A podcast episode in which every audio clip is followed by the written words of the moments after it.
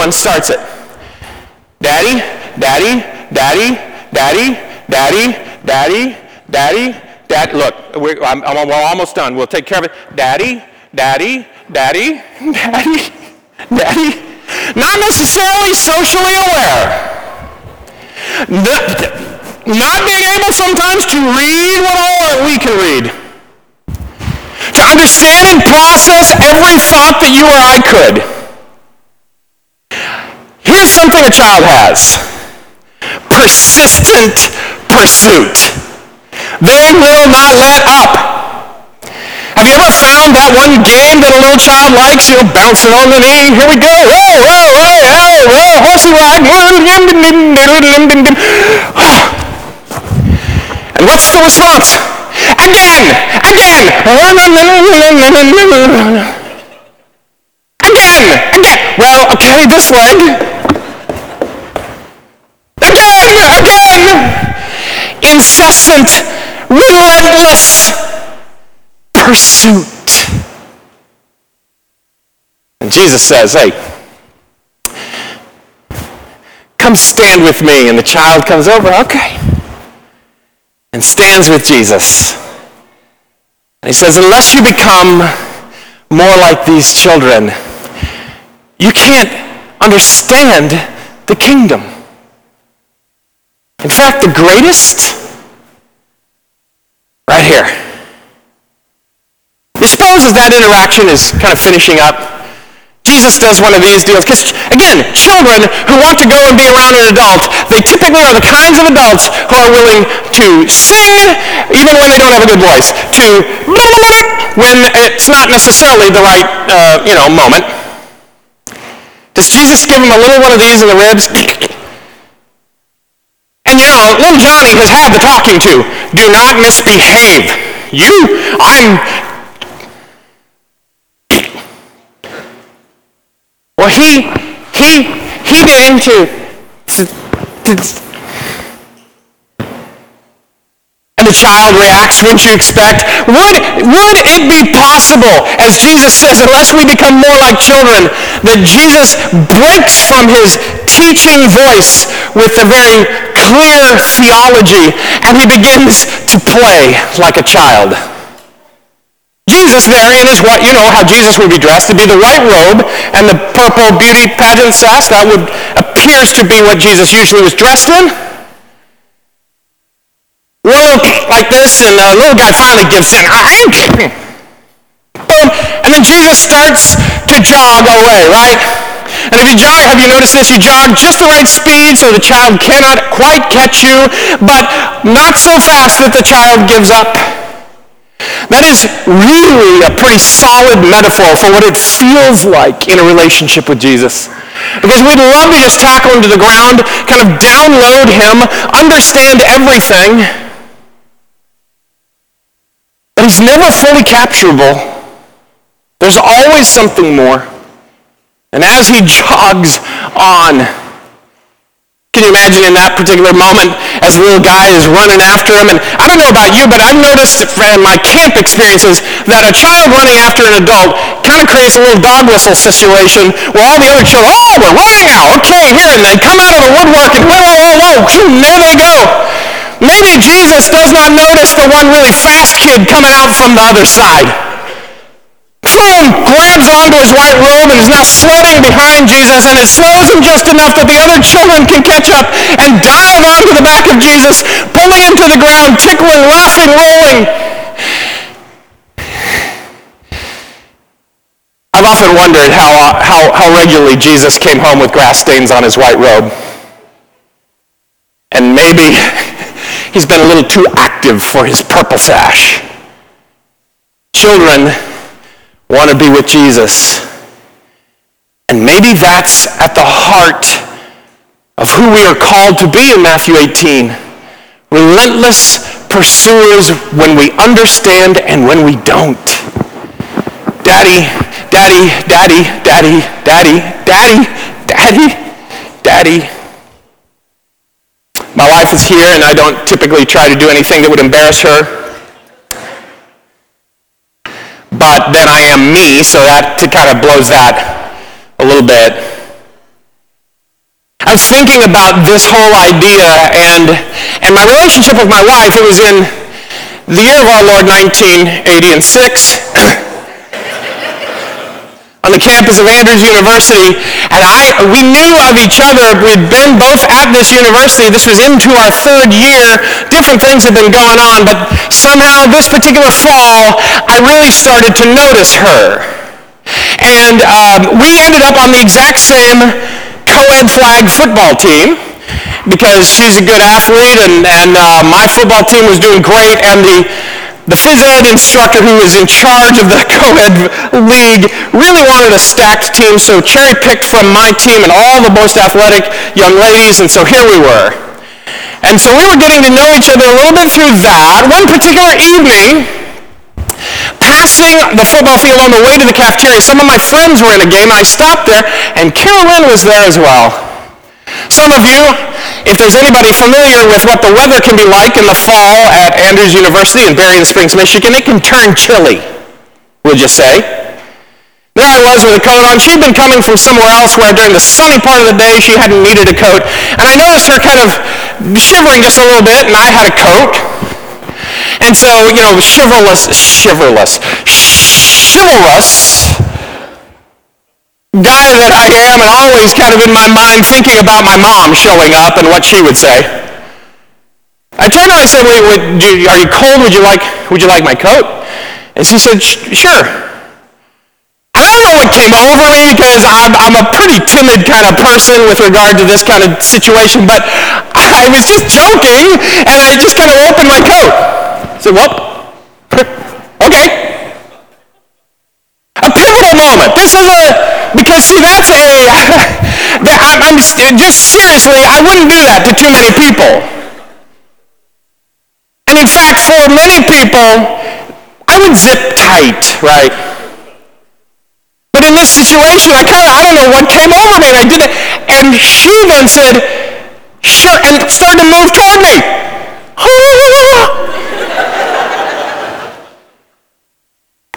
She moved right in to my shoulder. And, I, then I had to keep her warm. Ha. You see, I had interest in her, but I, I really wasn't sure what to even do about it. And in that moment, just this weird, weird risk that I took, that I, I'm really quite surprised I did it, and I leaned, just even figuratively leaned toward her. And she responded by leaning back toward me. And by the way, for those of you unfamiliar with love, this began a chase, right?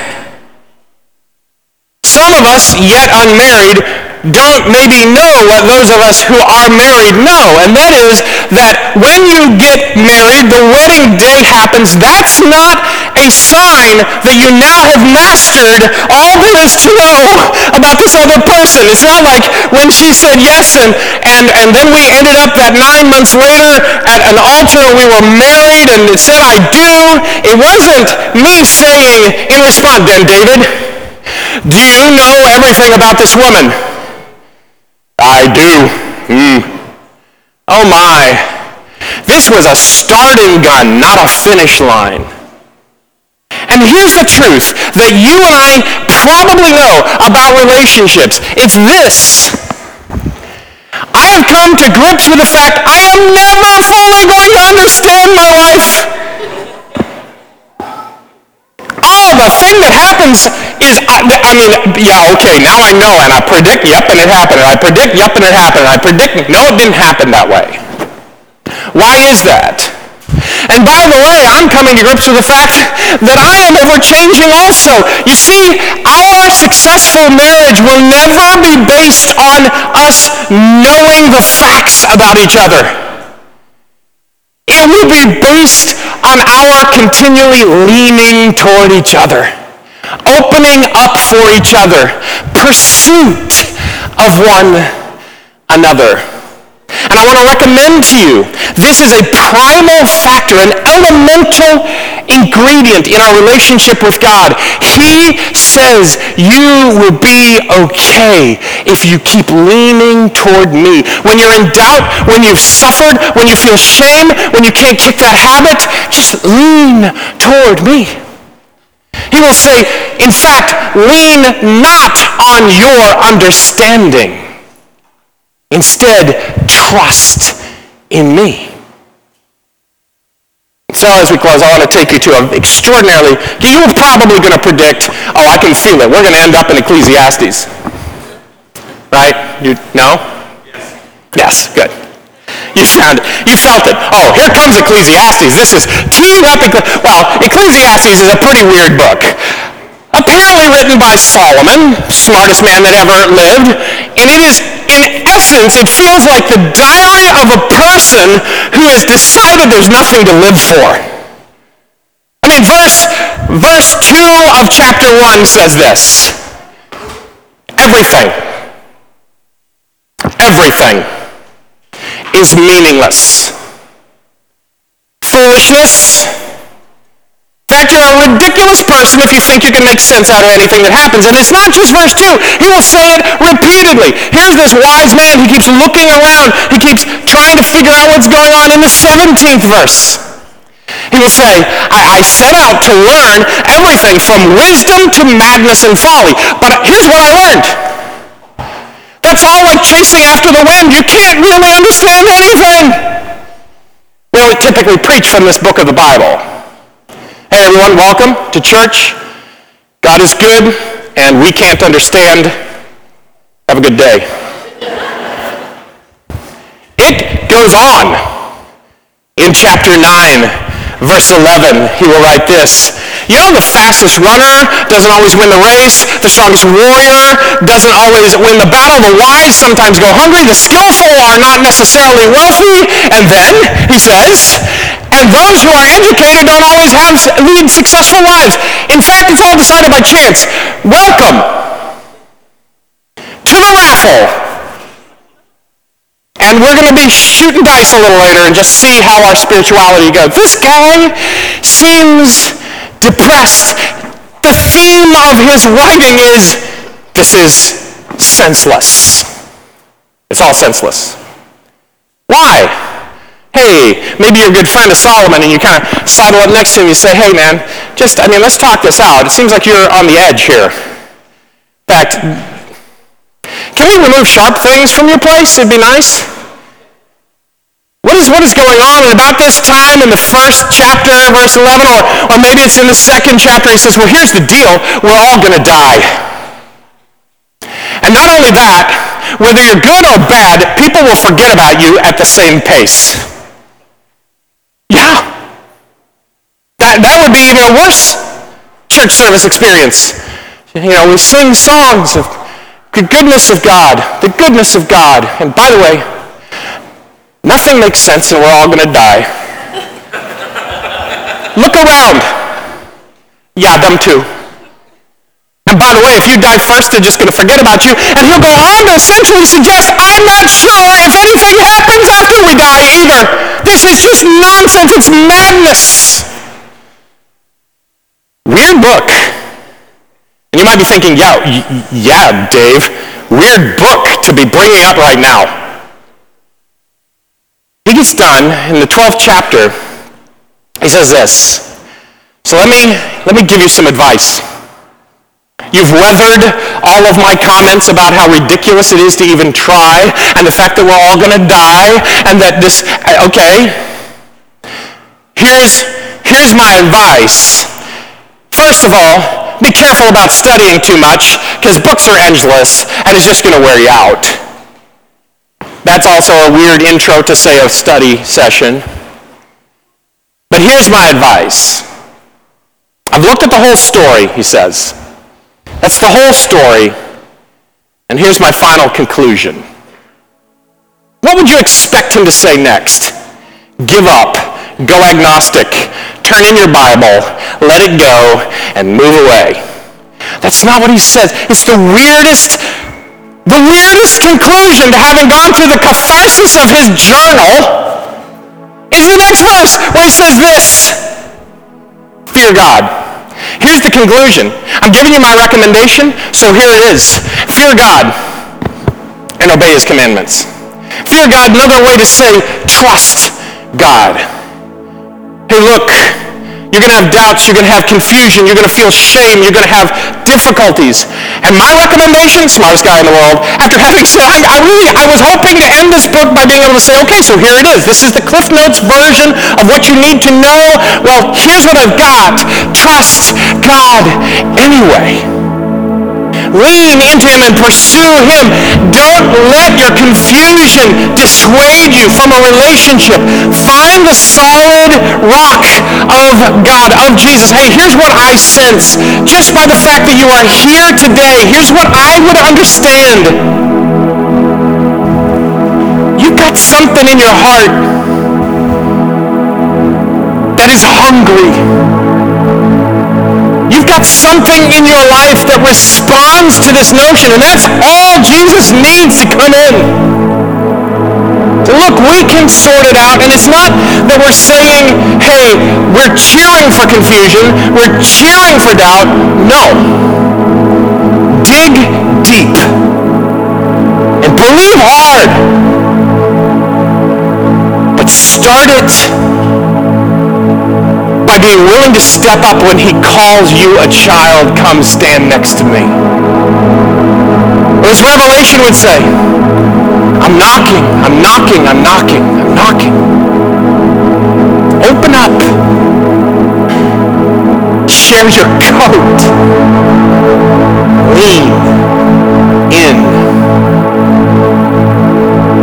We probably got tired of singing this verse But it's a good one to close on. Psalm 42, verse 1.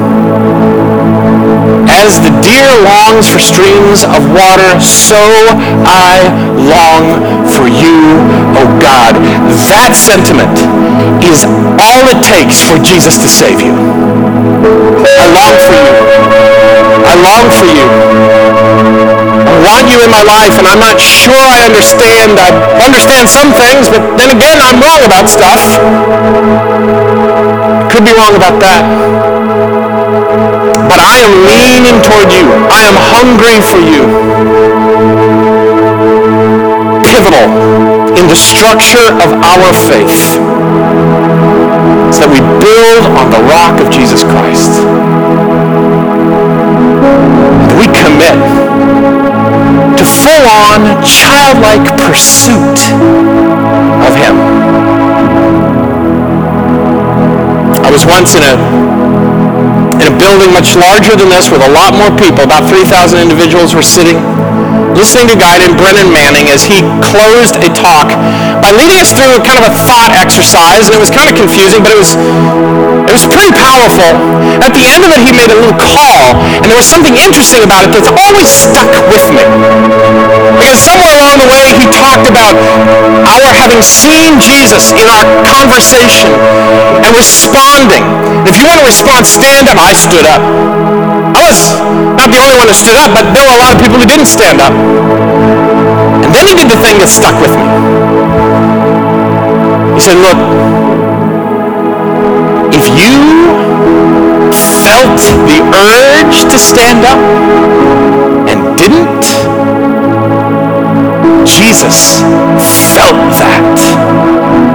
And he came here for you. And then he said, just wanted to want to stand up, oh, that's a crack in the door and it's all Jesus needs. To come into where you are I know some of us, we've been journeying with Jesus for a long time, and some of us have a lot of this figured out, at least we think we do. Some of us stand up on stages and proclaim the gospel. And we walk with Jesus. By the way, just standing on a stage doesn't mean you're walking with Jesus. Some of us are here because of habit. Some of us are here because of friends. Some of us are here because of coffee. Good music. You know what Jesus says to that if that's the only reason you came? He says, oh, I'm so glad they were serving coffee then. because it gave me an opportunity to ask, would you come stand with me? Will you open the door for me? Are you willing to respond to my openness to you with an openness to me. All I need is for you to feel the jolt of hope in your heart. I don't need you to stand, he says. I just need a little pulse, and I will come So let's pray about it wherever you find yourself. Lord God, thank you. Thank you for what's going on here in Portland. Thank you for the love of friends. Thank you for coffee and great music and our children. And those adults who stood in the front row and acted out the songs unashamed. Thank you for giving us the kinds of friends who would come here today even when I didn't feel like coming. Thank you. Thank you for so embedding yourself in Jesus, in the scriptures. I can go nowhere and not have the opportunity to hear his voice, to see his face, to meet up with him, Lord, for each one of us, those of us who have traveled far in our journey with you, those of us who maybe never even had done so. Lord God, feel us now as we lean to you in our hearts. Whether we could ever get our legs to do it or not, in our hearts, feel us lean. And Lord God, in the Spirit, Jesus. Come in. Come in and walk. Lord, we pray for the removal of confusion.